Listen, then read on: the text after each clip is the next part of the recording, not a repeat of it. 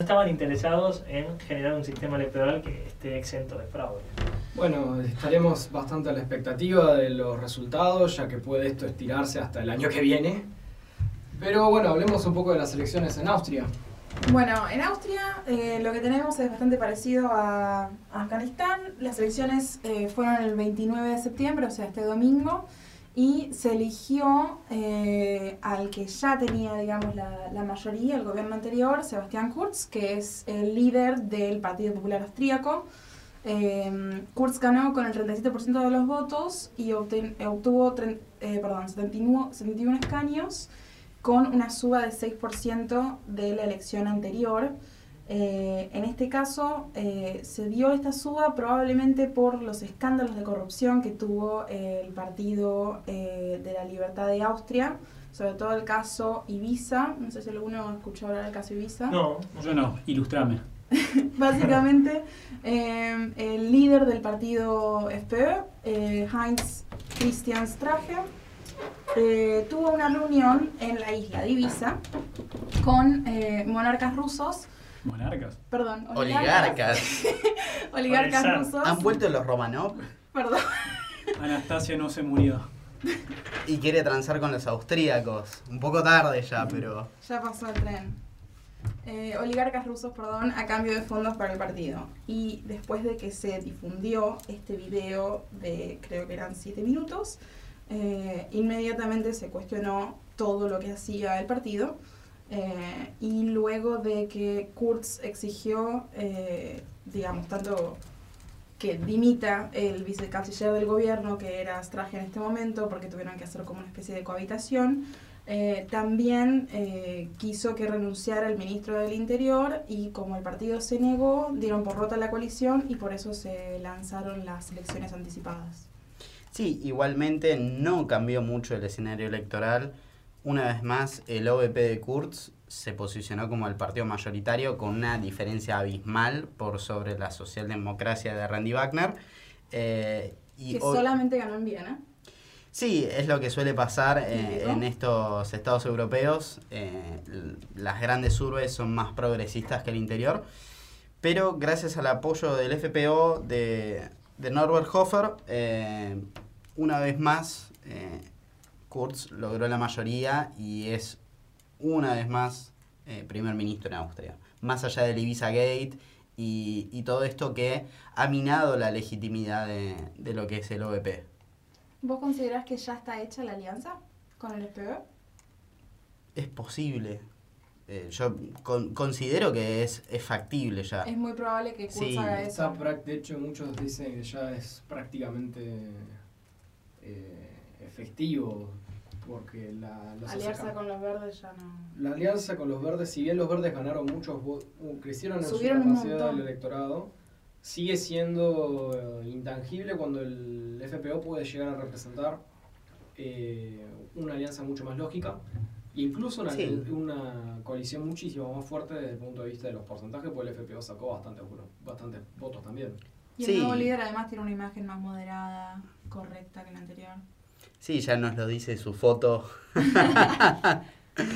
Pero sí, y está mucho más cercano a la cantidad de votos de la socialdemocracia. El ÖVP casi logra un 40% de los votos, que es realmente muy alto. Y de las 183 bancas ha logrado obtener 71. O sea... Está muy cerca de la mayoría, pero sin embargo está forzado a realizar una coalición que no le queda otra alternativa que armarla con el FPÖ, más allá de todos estos escándalos del Ibiza Gate. Igualmente, ya solo con el... porque básicamente tiene un 38% el ÖVP, con el 16% que tiene el FPÖ ya está totalmente listo para poder declararse nuevo primer ministro. Sí. Y a la socialdemocracia no le alcanza ni con el voto de los verdes ni con el voto de la izquierda. Exactamente, porque tiene solo un 21, y lo cual representa en realidad una socialdemocracia que está perdiendo fuerza. Sí, no solamente en Austria, sino en toda Europa. Sí, que de hecho igualmente todos esos votos de la socialdemocracia se están yendo hasta, se podría pensar, a partidos más modernos como el Grüne, que es el Partido Verde, o a partidos más de centro. Sí, podemos verlo en Alemania, que es una sociedad bastante similar a la austríaca, un poco más progresista, pero igualmente la socialdemocracia tiene un porcentaje muy bajo de votos y el Partido Verde tiene un 22%.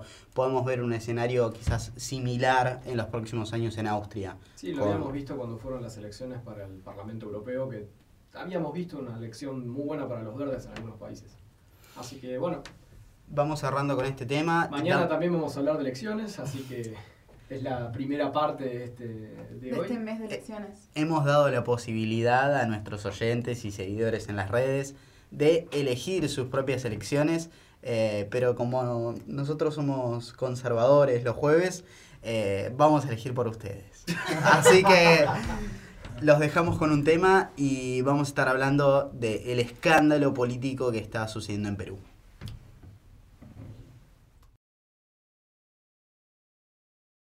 Bueno, ¿cómo están? Volvimos nuevamente al programa y en este bloque vamos a tratar la crisis política en Perú.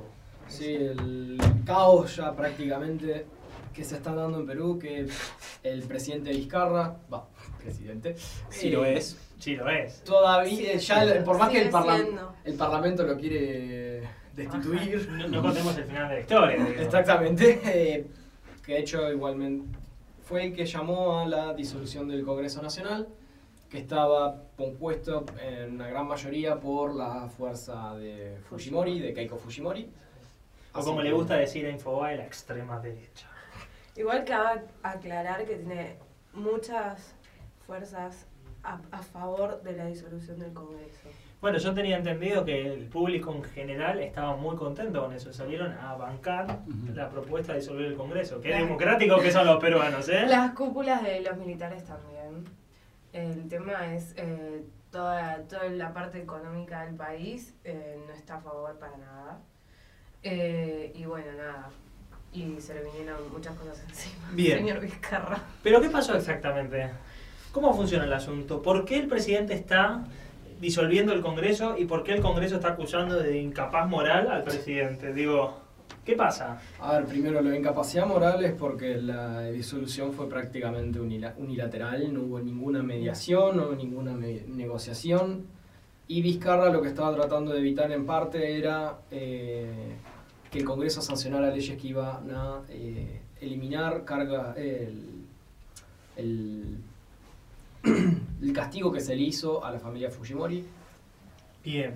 Lo cual ya se lo había retirado, se le había dado una absolución a Fujimori, y ahora por un nuevo escándalo por corrupción se encuentra con una prisión domiciliaria por la causa Odebrecht, que también estaba Fujimori vinculado. Pero no se tratan de dos Fujimoris. Una cosa es Alberto Fujimori, el que fue presidente unos 10 años, 2 de forma legítima y 8 a raíz de un autogolpe, el cual está preso a raíz de una cuestión vinculada a secuestros, muertes, una cuestión bastante pesada. Aunque pide siempre la excarcelación. Sí, se le había pedido un indulto humanitario. Sí. El presidente anterior, Kuczynski, que estaba complicado en ese momento con una ofensiva fuerte de Fuerza Popular, el partido que la líder es Keiko Fujimori, la hija de Alberto, estaba en una ofensiva muy fuerte y finalmente logró que tuviera que abandonar la presidencia. En fin, le consiguió el indulto, Kuczynski perdió la presidencia, su vice, Vizcarra, asumió y le negó el indulto humanitario, Fujimori regresó a la cárcel. Por el otro lado, Keiko va presa a raíz del escándalo Odebrecht, no está condenada, está con preventiva y dentro de poco se va a cumplir un año de que está en prisión. No, el problema salió por prisión preventiva, excarcelación, no me acuerdo. Tiene ahora hace 1 o 2 semanas, sí, tiene domiciliaria, sí. Muy bien. Yo tengo entendido que en la Constitución de Perú, bueno, sí, hay no sé si en la Constitución, pero quiero decir, hay una herramienta que tiene el Ejecutivo que le permite realizar mociones de confianza al Legislativo. Y esto es un juego medio raro, porque es el Ejecutivo, algún ministro del Ejecutivo realiza esta moción. Si el Parlamento se la rechaza, tiene que renunciar sí o sí el ministro, pero si se las rechazan dos de estas, se puede disolver el Congreso. Y esto es lo que de lo que se agarró el presidente para disolver el Congreso constitucionalmente, como dicen. Ahora, ¿hasta qué punto es constitucional? Porque lo que nosotros decíamos es, ¿qué pasó? Bueno, previamente ya el primer ministro había propuesto algo, no me acuerdo cuál era la propuesta, y se la había negado. Entonces tuvo que renunciar el jefe de gabinetes y cambiar varios ministros del gobierno. Ahora, en este segundo momento, ¿qué era lo que quería proponer? ¿Cuál era la moción de confianza? La idea era prácticamente, eran varias reformas relacionadas primero con la cuestión legal de la familia Fujimori, tanto lo que es Alberto Fujimori como Keiko, y también tenían que ver con una gran cantidad de cuestiones relativas a las causas de corrupción que hay, ya que se ha intentado levantar algunas causas que están frenando la estructura política o el buen funcionamiento, ya que Perú está constantemente destituyendo presidentes o forzando su renuncia. De hecho, un expresidente terminó suicidándose. Igual cabe aclarar que la mayoría de los presidentes de la historia de Perú estuvieron relacionados o se siguen relacionados con temas de corrupción. Pero ahora justamente tenemos una necesidad constante de una... De hecho, esto es lo que está teniendo ahora, que lo anunció hoy Vizcarra. Se está necesitando una constante reconstrucción de los gabinetes del Poder Ejecutivo, por causas de corrupción de algunos de sus ministros o por algunas cuestiones relativas a la relación con el gobierno. Bueno, pegando un poco en la parte de los antecedentes, yo voy a tomar una línea en la que para que la audiencia lo entienda un poco mejor, hagamos que soy un portavoz del gobierno. Y la cuestión es así.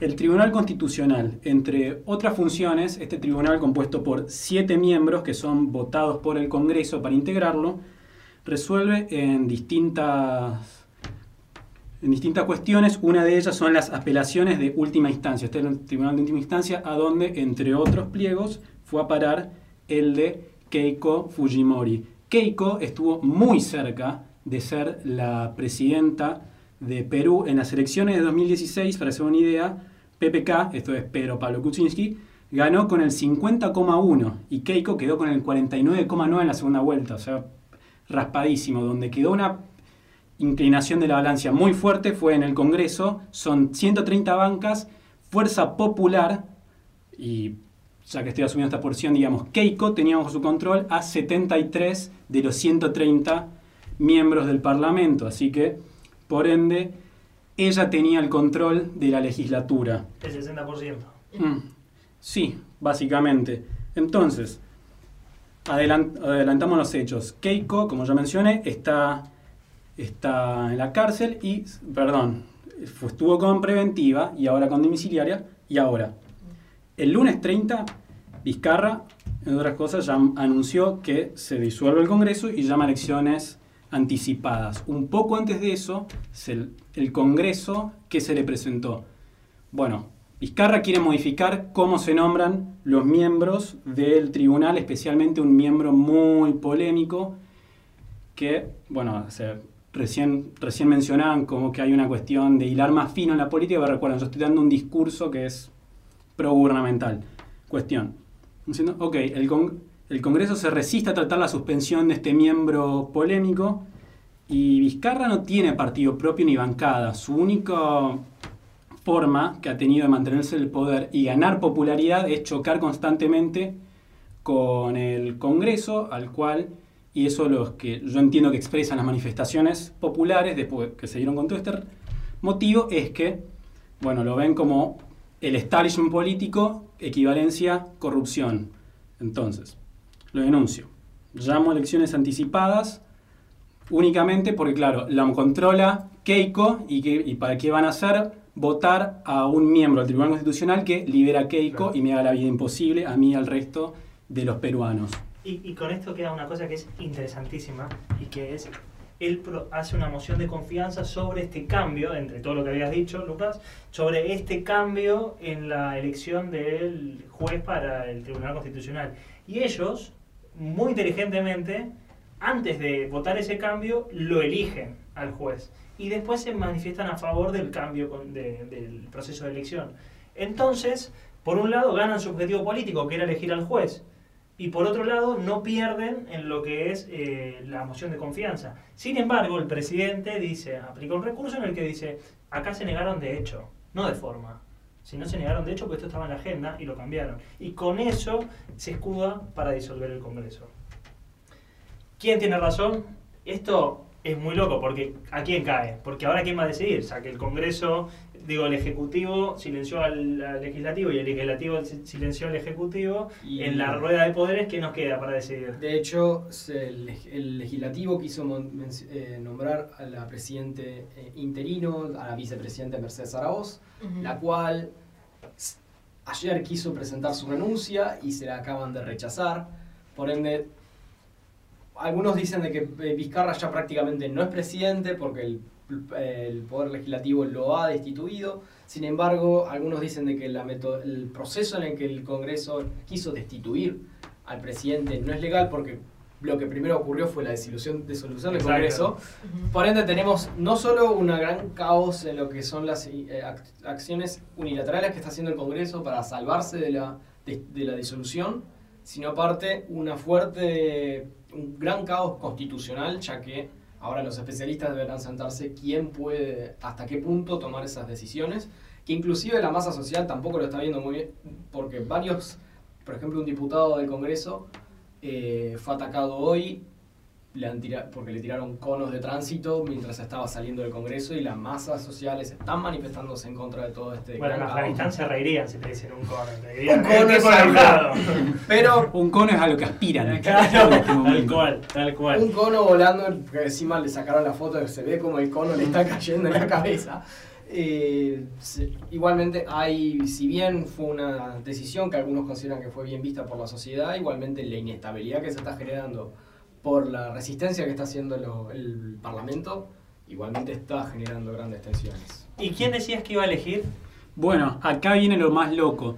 Todo este lío que arrancó por una disputa sobre cómo se nombran los miembros del Tribunal Constitucional, la va a resolver el Tribunal Constitucional, porque entre sus competencias está, bueno, resolver, valga la redundancia, los conflictos competenciales entre los distintos poderes. Así que básicamente va a ser Helena de Troya, le pidan que sea mediadora en la guerra de Troya que inició por ella. Básicamente. Ahora, yo leí en El País que decía que supuestamente a nivel de la población en general quedó clara y patente la alegría y la sensación, estoy citando, y la sensación de alivio que la gran mayoría de la población peruana expresó espontáneamente en las calles después de que el presidente anunciara la disolución del Congreso, un organismo cuyos representantes son odiados y despreciados a partes iguales por la mayoría de la población. Bueno, esto es un poco el subjetivismo. Fue bastante tendencioso. Tal cual. Que igualmente, dejando la subjetividad que se puede haber expresado en esa nota, Perú está mostrando un fuerte rechazo al sector político en general con las causas de corrupción. O sea, es un gran y masivo que se vayan todos, pero que está durando varios años. Imagínense que en los últimos 2 años se tuvo que ir el presidente y el líder de la oposición por el mismo caso, Odebrecht. O sea, uno más salpicado que el otro. Y toda Latinoamérica está salpicada por eso. Pero para dejarnos tranquilos y cerrar este tema, si les parece, es muy interesante que, por ejemplo, salieron a hablar los portavoces militares y dijeron que no se van a meter, que no van a tomar la calle, que no van a hacer nada y van a dejar que esto se solucione de manera de las instituciones democráticas. Algo que por ahí en otros países de la región pueden no pasar. Entonces, no es el mismo caso y no hay que preocuparnos de más. Todavía. Bueno, los dejamos en un corte y después ¿qué vamos a hacer? Ahora vamos a hablar de Khashoggi, así que el aniversario de su muerte y de las persecuciones a periodistas. Así que los dejamos con un tema y volvemos en un bloque.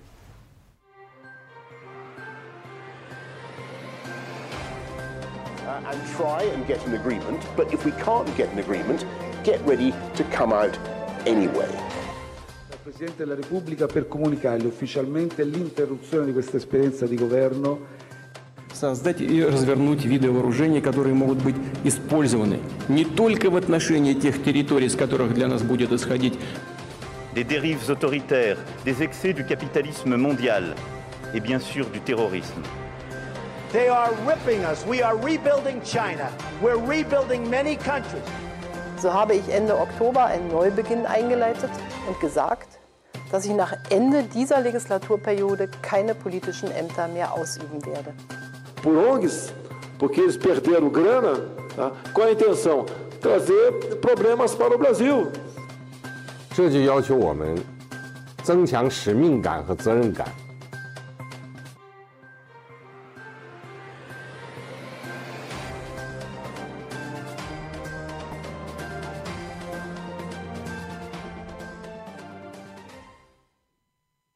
Volvemos a este tercer bloque. Vamos a hablar. Se cumplió un año de la muerte, o mejor dicho, del asesinato de Jamal Khashoggi por manos de. No sabemos de quién.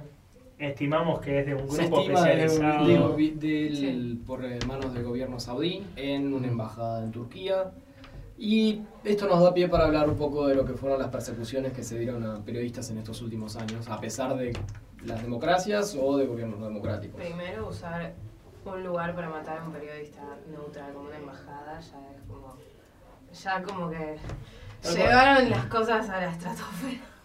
Sí, es polémico. Sí, digamos, sí, pero hablemos un poco de lo que fue el evento de Khashoggi específicamente. Sí. Era un periodista con de una familia que venía de una familia dentro de todo bastante acaudalada y estaba haciendo hay varias razones por las cuales se considera que fue asesinado. Hay una, no sé, Facundo, vos que habrás.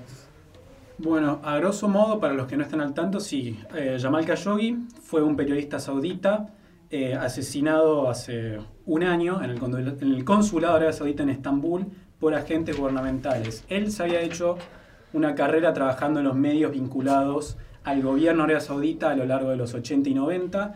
A raíz de eso había logrado formar muy buenas relaciones con miembros muy importantes del gobierno y del sector empresarial, que a raíz de todo el clima de purgas que está llevando a cabo Mohammed bin Salman, quien es el heredero al trono y es el principal referente del gobierno de Arabia Saudita, básicamente sus contactos se han terminado bien exiliados, presos o muertos por causas más o menos naturales.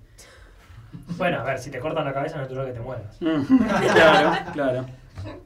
Entonces, pero, sí, en los últimos años había tomado una postura cada vez más distanciada del régimen. Siempre había sido alguien más bien moderado, que abogaba por reformas, pero que últimamente, para Mohammed bin Salman sobre todo, se había ganado la reputación de crítico, incontrolable y sospechado en sus relaciones con Qatar y con Turquía, más que nada por su vinculación a los hermanos musulmanes, a quien el gobierno saudita considera a esta suerte de organización política internacional islámica como terroristas. Bueno, y eso es muy interesante. Yo sé que estamos hablando de lo de Khashoggi, pero digo, musulmanes peleándose contra musulmanes tiene que ver con que ambos buscan un modelo muy religioso, pero digo, uno busca una monarquía exclusivamente de ellos y otro busca un movimiento más democrático de ellos.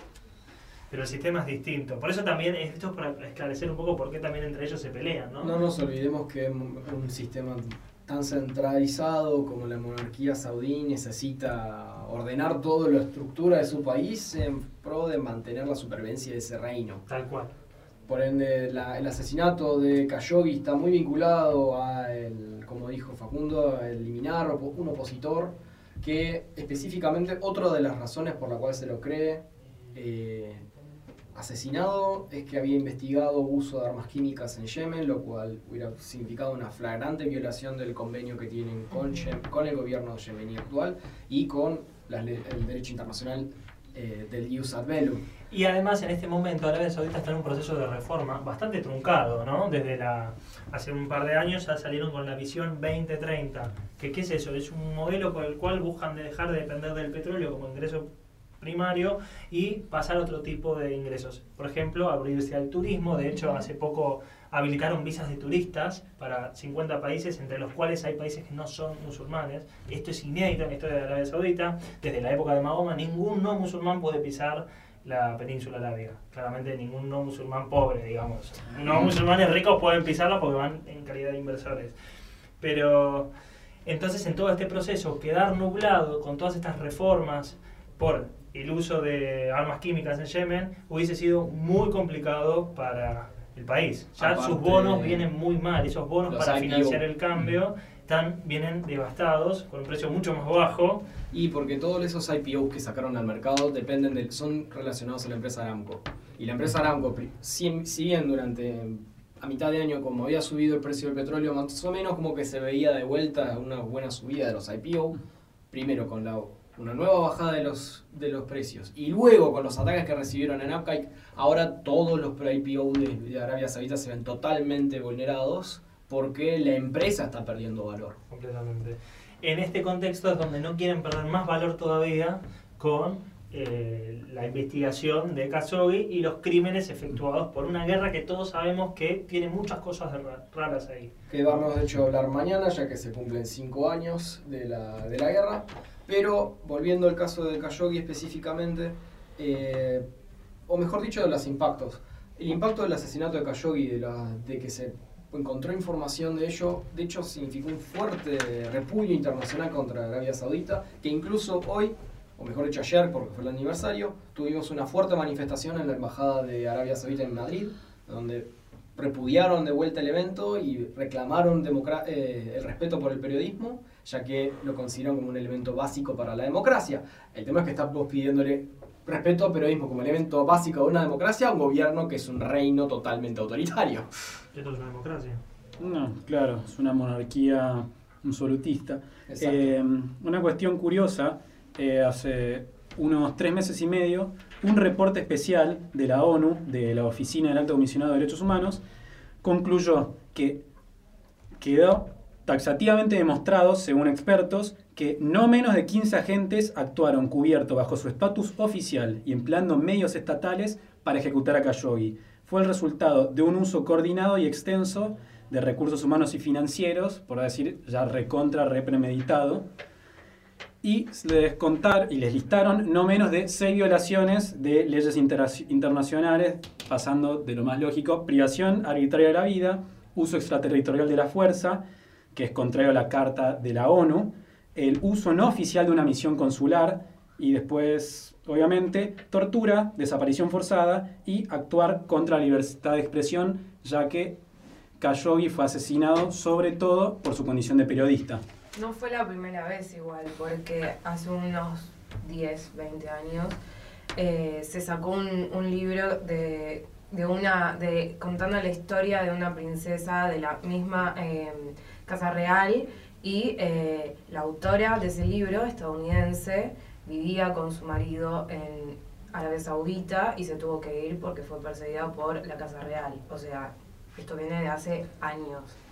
No es ahora terminó con un asesinato, pero, o sea, viene de hace unos cuantos años. Tienen miedo de que salgan secretos bastante grosos de adentro de la Casa Real, propia de la Casa Real de Arabia Saudita. Las persecuciones a periodistas en contra no solo de la Casa Real Saudí, sino también ha pasado, por ejemplo, con el Ayatollah Khomeini en Irán. Un periodista estadounidense una vez había escrito un libro que era una burla a Mahoma, y fue tal el repudio por parte de las ayatolas que el Ayatollah Khomeini recomendó hizo una fatwa a los musulmanes, diciendo: es de musulmán el homicidio de este escritor que se ha burlado de nuestro profeta. Mahoma diría: corta la bocha. Claro. Así que este periodista había sido perseguido durante todo el resto de su vida. De hecho, tuvo varios intentos de homicidio. Él se convirtió al Islam para ver si podía conseguir el perdón del ayatolá, y no lo pudo conseguir. Por ende, incluso escribió otro libro en el que es entrevistado en un hotel bajo un gran velo de clandestinidad y secretismo, de cómo fue su persecución luego de la publicación de un libro en el que se burlaba de Mahoma. Ahora, muy interesante esto, ¿no? Es el uso que le están dando los países y la política de Medio Oriente a Khashoggi, porque ahora salió a la luz, después de un año, que Turquía tenía micrófonos instalados en toda la embajada. Y la primera pregunta que uno se va a decir, macho, ¿por qué no lo dijiste antes? Tipo, todo bien, pero estuvimos como 6 meses viendo qué le pasaba a Khashoggi y vos decías, tengo una grabación, estoy investigando. O sea, desde el día 1 sabían que habían venido 15 tipos, que había un movimiento raro en la embajada, y estos tipos espían todo el tiempo. Obviamente no lo podés declarar porque si estás haciendo espionaje en un consulado es una fuerte violación a las relaciones consulares que puedes tener con el otro país. Sí.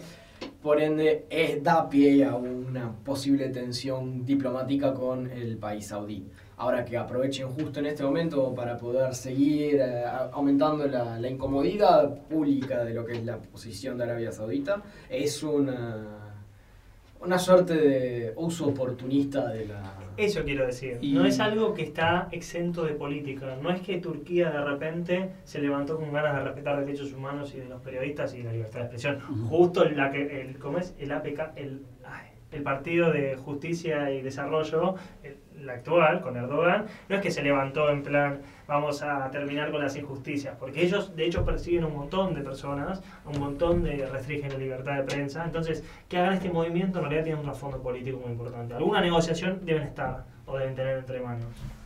Por una cuestión, sí, ahí está estos accionarios de política regional muy concretos en el mundo árabe, y casi en el otro extremo de este espectro está lo que el mismo informe de la ONU en su cierre, que habló muy categóricamente para hacer un informe de la ONU, digamos, fue su preocupación por la falta de respuestas efectivas, no solo del Estado saudí, sino que sobre todo del ámbito internacional, llegando incluso a llamar a algunas de las medidas adoptadas para presionar, y estoy haciendo, claro, comillas con los dedos, no me los pueden ver, para presionar, entre comillas, al Estado saudí, son más bien cortinas de humo. Y creo que lo que lo condensaría muy bien es una frase de una honestidad brutal de Trump. Realmente hay que quererlo a Trump, porque nos podrá dar un montón de dolores de cabeza, pero que nos dice lo que se le cae de la cabeza sin ningún filtro. Acá no hubo ningún filtro responsable. Dijo, sí, y trato de citar lo más preciso posible, si nos guiamos por ciertos estándares, casi no podríamos tener aliados. Para resumir... Hermoso.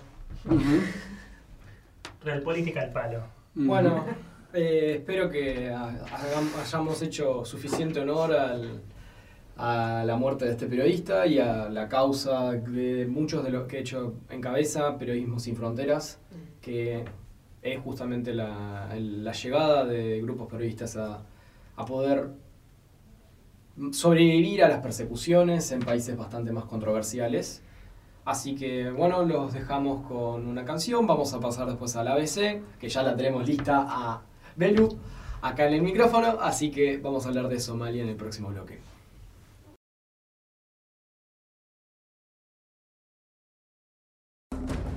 Y estamos de vuelta para el cuarto bloque. Vamos a hablar de uno de los países más... conflictivos, con una de las situaciones más complejas y complicadas en términos de estabilidad estatal, que es Somalia. Y aunque ustedes no lo crean, es uno de los países más importantes para el comercio internacional. Sí, sí. Por su ubicación estratégica. Pero bueno, vamos a dejarlo con la experta. ¿Cómo se diría? Me parece que es mucho, chicos. La somalista. La somalier. Eso está muy bueno. Gracias. Y bueno, nada, sí, como han dicho, es un país que tiene sus problemitas.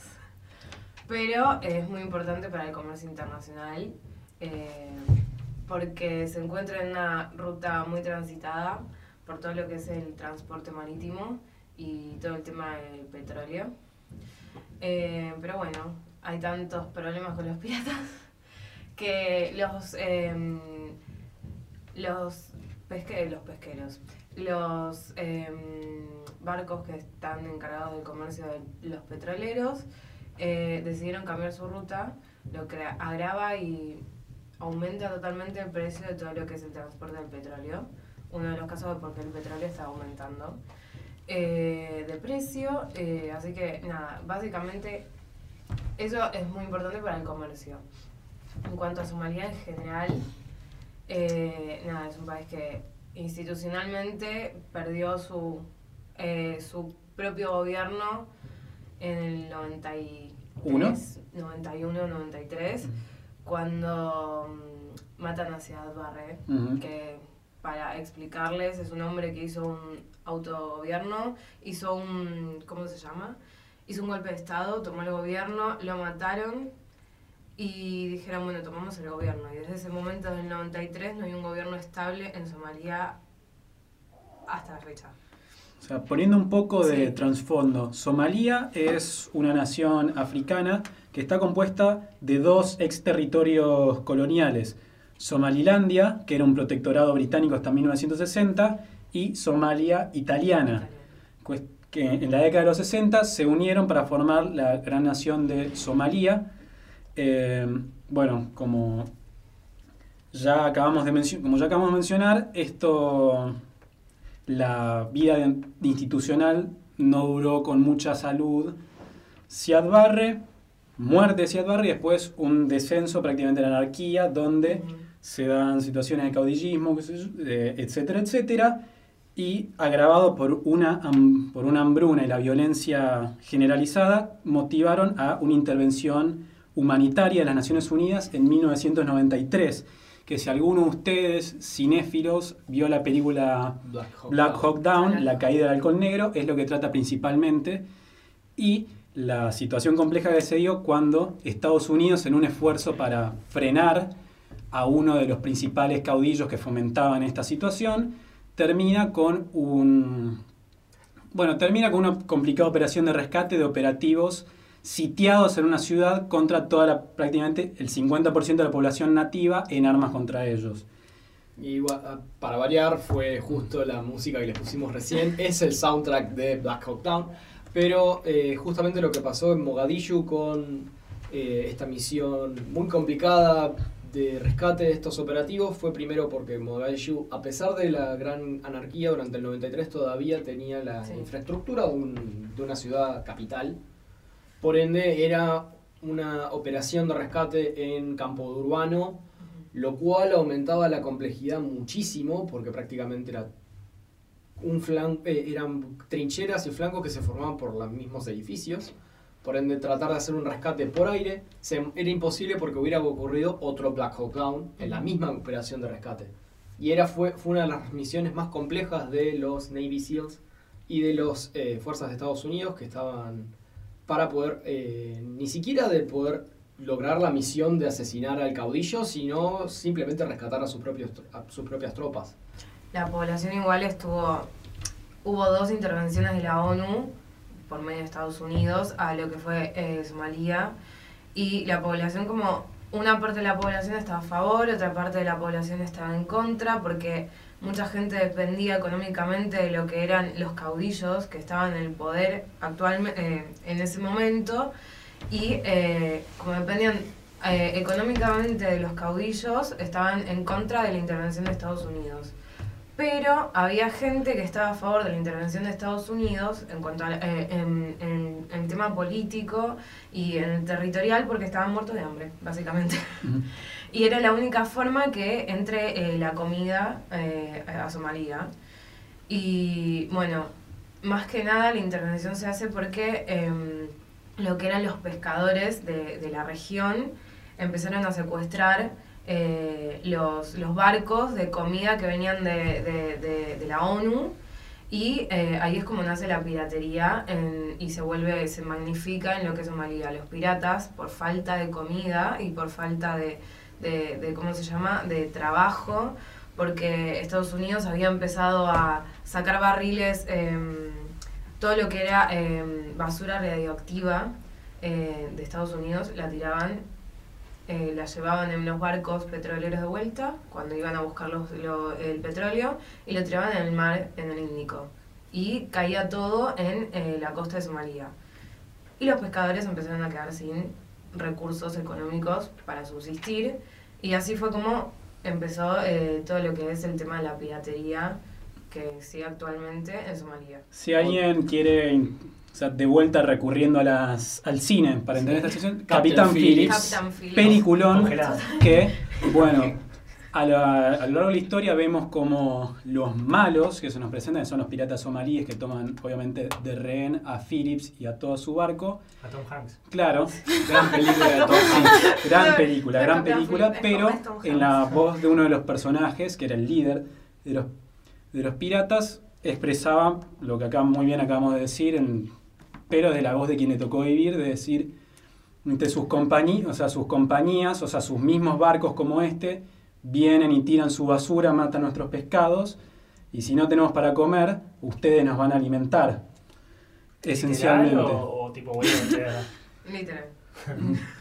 Y sí, pero esta es la problemática que se da a la vez de decir, bueno, ¿cómo es la intervención internacional en estos casos? Porque también tenemos un país que está en una situación crítica, viene ayuda internacional, bueno, con el tema de la comida, una cuestión muy curiosa, que espero que alguien me corrija, si no, es que en la ley de los efectos no previstos, la misma ayuda humanitaria en alimentos contribuyó a colapsar todavía más la economía somalí, al ser un país donde la gran mayoría podía vivir gracias a la agricultura de subsistencia y a vender los pocos excedentes que había, que la ONU agarre y te baje 70.000 toneladas de arroz, hace que el precio valga prácticamente nada. Eso era que las sequías que arrasan el tema de toda la zona de Somalia y de Etiopía no les permitía a los agricultores, cosechar. No les permitía, no. En la época que fue la guerra civil y que llegó toda la ayuda de la ONU, no tenían modo de plantar y de cosechar. Aparte de algo que se genera muchas veces en misiones de paz, por la sequía, en donde llevan alimentos, es que Naciones Unidas va y distribuye la comida. Sin embargo, no es el de que específicamente está distribuyéndola persona por persona, sino que se lo encargan al gobierno del local, el cual no hay, pero no había, y creo que no hay tampoco, pero... A ver, ¿quién es el menos malo? Yo, bueno, vos vas a llevar la comida. Exacto, y esto lo que genera y fomenta son creación de mafias. Claro, que exacto. Esto se ha visto mucho en Somalia, en Etiopía, donde Naciones Unidas, si bien trataba de hacer la asistencia posible, alrededor de la asistencia de Naciones Unidas se generaban mafias dentro de las grandes ciudades, lo cual alimentaba la creación de warlords, claro, y muchos. Claro, el tema es que nunca llegaba la comida a la población. Iba a los warriors, los jefes de la guerra decían, bueno, esto le pongo este precio, lo otro le pongo otro precio, y la gente que no tenía un peso tenía que recurrir al mercado negro que estaba en manos de esta gente y nunca terminaba de comprar lo que le permitía sobrevivir. Entonces, nada, toda la comida de la ONU terminaba en la gente que estaba produciendo esta inestabilidad institucional. Y de hecho, Somalia es un caso bastante interesante hasta desde el punto de vista migratorio, porque porque Somalia, si bien trató de generar refugiados al mismo interno de África, muchos en realidad lo que hicieron, que tenían la capacidad de poder tirarse al alta mar, era cruzar a la península arábiga y eran muy mal recibidos. Sí. Me imagino. En 2009 hubo una gran migración por barco pesquero a Yemen de somalíes que estaban tratando de escapar de la guerra. Imagínate que si en Europa los quieren tumbar, no me puedo imaginar en la península arábiga. En Estados Unidos hay muchos también. Exacto. Hay una llegan desde Somalia.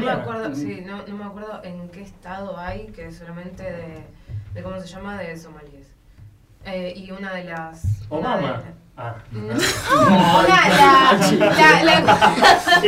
¿Qué se ríen entonces? Hay una diputada o senadora, no me acuerdo, que es de origen somalí, que la familia es somalí. Bueno, y además hay que reconocer que Somalia ha sido la base de muchos problemas de la región. Inclusive a Somalia después se generó, por esto de la cuestión de la creación de los warlords, inclusive tenemos uno de los grupos terroristas más violentos de África, al cual, si ella Naciones Unidas no está directamente, sino que está la Unión Africana, que es la AMISOM, ayudado por Naciones Unidas, el Al-Shabaab, gracias, es de hecho compitiendo con Boko Haram, de los grupos terroristas más grandes de África. Es importante aclarar que mucho territorio y de lo que es Somalia actual está bajo Boko Haram, Al-Shabaab. y hay disputas. Mogadillo está dividida entre Al-Shabaab y lo que es actualmente el intento de gobierno, y el intento de gobierno no tiene la capacidad de parar a Al-Shabaab en lo que es la capital. ¿Al-Shabaab es la sucursal de Al-Qaeda? Sí, más o menos. De hecho tienen una gran relación, sí, con, no con Al-Qaeda, tenían muy buena relación con el ISIS. Y con Al-Qaeda también. Y con el Al-Qaeda, sí, pero luego de que Al-Qaeda e ISIS se separaron, se quedaron más del lado del ISIS. Pero no todo es tan trágico para los somalíes, o por lo menos los que se pueden salir de Somalia. No solo por los que se pueden salir, sino porque en una parte del mismo territorio podemos encontrarnos con Somalilandia, que no es lo mismo que hablar de Somalia. Recuerdan que les había mencionado al principio, Somalia se construyó como Estado a partir de la unión de un exprotectorado británico más Somalia italiana. Bueno, Somalilandia, después de la anarquía, buscó separarse, obviamente después de años de gobierno autoritario de Barre, como un Estado independiente, y la verdad que ha dado grandes pasos en ese sentido. Tiene ejército propio, tiene un sistema de gobierno, economía, moneda. Entonces es algo muy loco que, en el sentido de decir, en un país anárquico y colapsado se esté gestando un Estado funcional adentro de sus fronteras, en disputa justamente con otro Estado que está tratando de reincorporarlo, y eso no, gracias. Y aparte, en Somalilandia no es el único separatismo que tiene Somalia, también está Puntlandia, que está al lado de Somalilandia. Somalilandia es justamente lo que hace al cuerno de África, y Puntlandia sería... Es una región que Puntlandia está... es la punta, Somalilandia perdón, es lo sí, que Somalilandia es el... quiere ir de Somalilandia también. Exacto. Esto es como un... sí, bueno, que es la zona más acaudalada, todavía sigue siendo Somalilandia, ya que es la que, de hecho, ha recibido bastante inversión desde afuera. Sí. Muchos grandes grupos empresarios respaldados por principalmente gobiernos, mucho chino, están tratando de incluso fomentar la autonomía de Somalilandia, ya que sería para garantizar dentro de todo algo de estabilidad en la región de lo que es el Cuerno de África, como un pie para garantizar todo lo que es la ruta marítima que está en esa zona. Yo creo que si quieren ver algo que tenga que ver con la piratería y ver la piratería descrita de forma cruda, vean el capítulo de South Park. Sí, donde capitulazo. Creo que es Cartman, que ve las películas de Piratas del Caribe, sí, quiere ser un pirata y se va a Somalia. Y él pensando que es toda una aventura... de película. Imagínense a chicos disfrazados con parches y patas de madera al lado de piratas con AK-47 tomando un yate francés. Es algo que solo South Park puede hacer tan bien, y que no los cuelguen en el proceso. Nunca, siempre South Park se caracteriza por hacer las representaciones más crudas de la realidad. Y esta no es la excepción. En fin, cerrando un poco con el tema, la verdad Somalia es un país que da siempre para hablar, sí, hasta podríamos hablar de las ex colonias británicas, porque del otro lado de Somalilandia tenemos también un ex protectorado, que es la DEN, así que dejando todo por hoy, gracias por habernos escuchado otro día más, nos vemos mañana de vuelta, ya que tenemos... un viernes también mucho más picante, inclusive tenemos otros lindos temas para hablar. Y agradecemos a nuestro invitado por participar el día de hoy. Agradecemos a Facu que vino, muchas gracias. Yo les agradezco por haberme recibido. Ahora, ¿dónde está mi alfajor? Me prometieron un alfajor. Una cerveza. Ah, bueno. Subió de rango. Es lo mismo. Bueno, ¿sabes cuánto sale un alfajor? Upa. Sí. Y está casi un chop ya. Fantoche, 60, 70 pesos. En fin, bueno, de vuelta, muchas gracias por escucharnos, espero que nos sigan en las redes sociales, así que de vuelta, nos vemos el viernes y saludos a todos. Adiós. Adiós.